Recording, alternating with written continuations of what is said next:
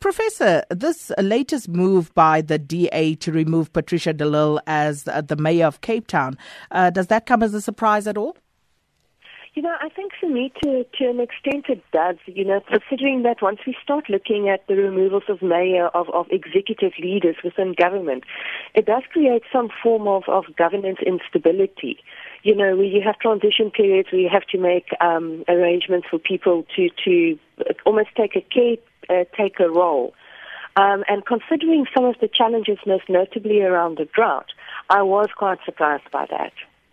And um, Patricia de Lille, of course, uh, coming out, you know, rubbishing uh, the report and saying that uh, the actions here are not even those of a whistleblower, uh, but uh, the actions were actually criminal. And uh, if you go back and look at how this actually unfolded and look at the timeline there, and it would seem as though the move there by Patricia de Lille to shut down the unit that was headed by J.P. Smith seemed to have been, you know, the one that actually caused all of this unraveling to occur? No, most definitely. I mean, you know, I think you are sitting uh, with a situation where there are allegations and, of course, counter allegations, and um, inevitably one would also find within the, the, the world of politics that there would be some sort of concern that, you know, these are political maneuvers.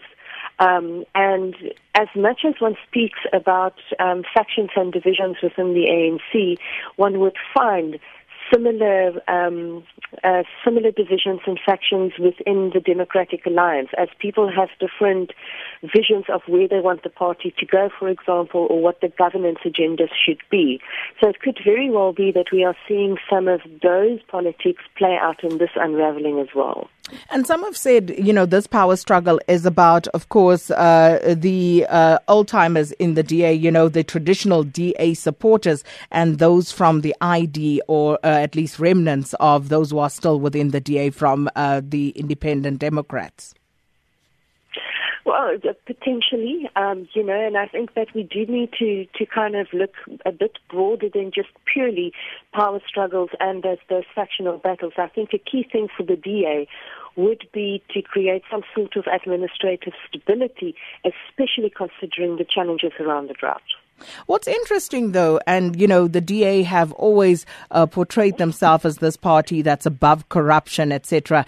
And if you look at what happened here with uh, that uh, unraveling that happened after that uh, unit was shut down, uh, that was overseen by J.P. Smith, are we to assume, therefore, that uh, these claims that are now being leveled against Patricia de Lille would not have surfaced otherwise if that had not happened? You know, that is a bit of a difficult question to answer because that, you know, it, it, it would require a crystal ball, so to speak, you know, in terms of, of looking um, at potential scenarios that could have happened in the in the future. Um, I think that, you know, again, given that in the world of politics, that if we look at internal party political dynamics, whether it be of the DA, whether it be of the ANC, or whether it be of any other political party, um, these ripples and things do tend to happen with allegations and counter allegations, and uh, unfortunately, this is playing out in the public um, in the public eye, which of course creates grounds for a lot of speculation to say, well, this could have happened or that could have happened.